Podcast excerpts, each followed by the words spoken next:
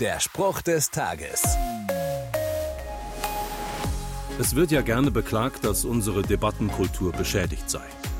Es werde nur auf die gehört, die am lautesten schreien, während die Stimmen der Vernunft in der Menge schnell untergehen. Ein neues Phänomen? Ach was. Hört mal her, was damals in der Bibel abging. Da musste der römische Statthalter Pontius Pilatus darüber entscheiden, ob Jesus hingerichtet oder freigelassen wird.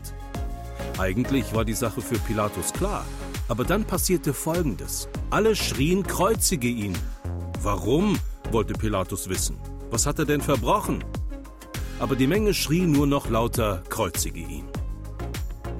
Pilatus ignorierte die Vernunft und hörte auf das Geschrei.